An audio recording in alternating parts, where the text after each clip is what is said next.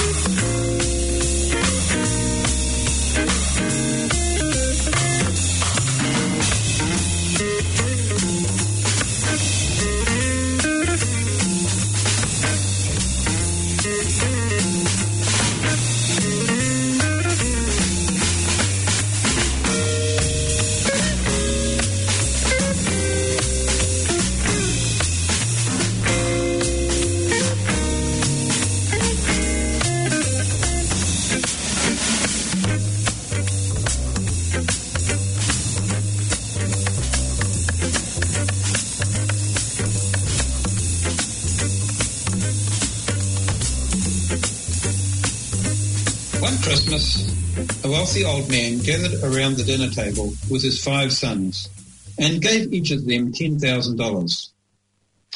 He told them the money was given with no strings attached and they could do whatever they wanted with it. A year went by and once again the family sat around the Christmas table. The old man asked each of his sons how they were doing and if they needed any financial help. His eldest son said he had invested in the share market, turning his 10,000 into 100,000. He was wondering if his father would be interested in lending him another $100,000 so he could expand and strengthen his investment portfolio.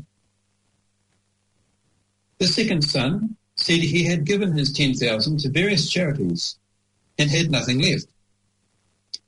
He was hoping his father might give him another sum of money, although he was careful enough not to mention any specific amount, but rather, in all humility, indicated a desire to simply go on helping people in the same way. The third son said he had banked his money, and as a result, his money was not only safe, his gains had stayed well ahead of inflation. Son number four could not say where his money had gone, just that he no longer had any, and wondered if he could talk to his father about it after dinner. The fifth son said he had started a business which was doing well and employing six people, and he didn't want any more from his father. Very good, said the old man. I want to reward you all with your Christmas gift this year. At that point, the old man took out his checkbook and wrote out five checks. To his eldest son, he gave the first check, and with it he said, My son, you have become rich with little effort. But that fortune was made riding on the backs of others. You developed no talents and expended nothing in the way of personal effort, contributing nothing tangible to society, and yet, although you already have much, you want even more. So to you, I give this. The check was made out for one dollar. The old man now turned to his second son and said, My generous boy, what a philanthropist you have become. Thinking nothing of yourself, you give it all away to help the poor. However, as generous as you clearly are, simply giving it all away has served no one. Charity is all very well, but giving everything away simply makes those who are dependent on charity even more dependent on it. Be careful to help those who would help themselves and assist the downtrodden to get on their feet rather than remain sitting forever with their hand out. To you, therefore, I give this check for $5,000 and suggest you think a little more carefully about how you employ it. To his third son, he said, My boy, you acted prudently and have kept safe that which was given you. But money has no value if not employed to some constructive end. To you, I give $100 with this advice. Don't waste your life counting your pennies, for the value of money is not in its possession, but in its use.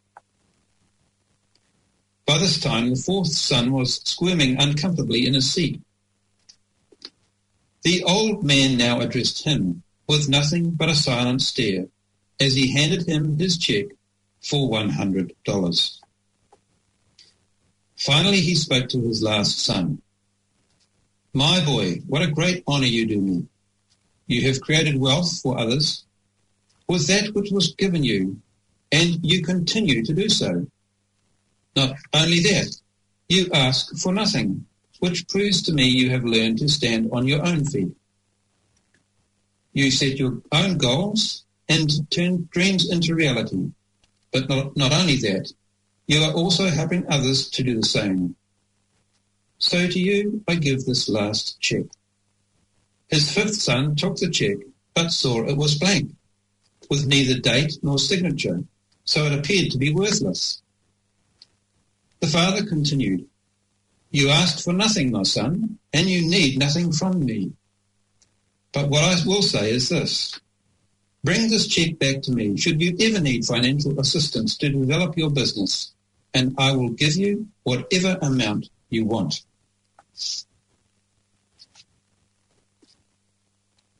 We are born with nothing, not even clothes. We pass from this world with nothing. So nothing of this world has any enduring value.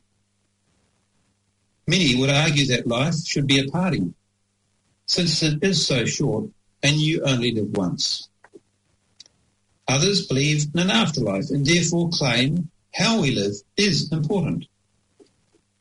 Most of us try to make the most of our opportunities, so why do we do it? What drives us to achieve if at the end of it all we have to let it all go anyway? So who is right and who is wrong. One thing that is true is this. Those who employ what they have to best effect in the service of others are the happiest, and it is they who experience true prosperity. Each of us must actively and quite consciously seek the answer to the question, why are we here? But realize is the quest itself and not the answer which is important. Like money, knowledge should be earned and that which is lightly given away is just as lightly valued. By all means, seek the help of others, but at the same time develop self-reliance, for it alone defines strength. What we acquire through hard graft becomes valued and useful to acquire even greater understanding. But it is in the use of the tool that we find its true purpose. What can be said with absolute certainty is this. As you seek, so shall you find. Set no limits on understanding, but rather allow it to quite naturally unfold within you as you seek more of it. Seek truth as an ever expanding and ongoing journey, rather than as a final destination. There are no ends to anything. Every end is also a new beginning. Life is eternal, and so are you.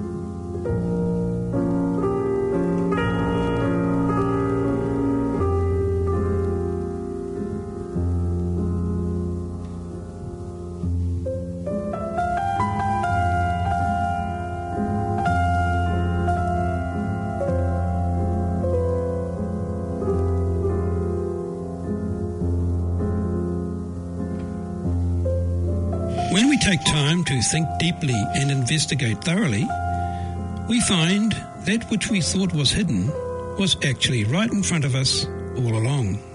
Keep listening. We'll be back next week.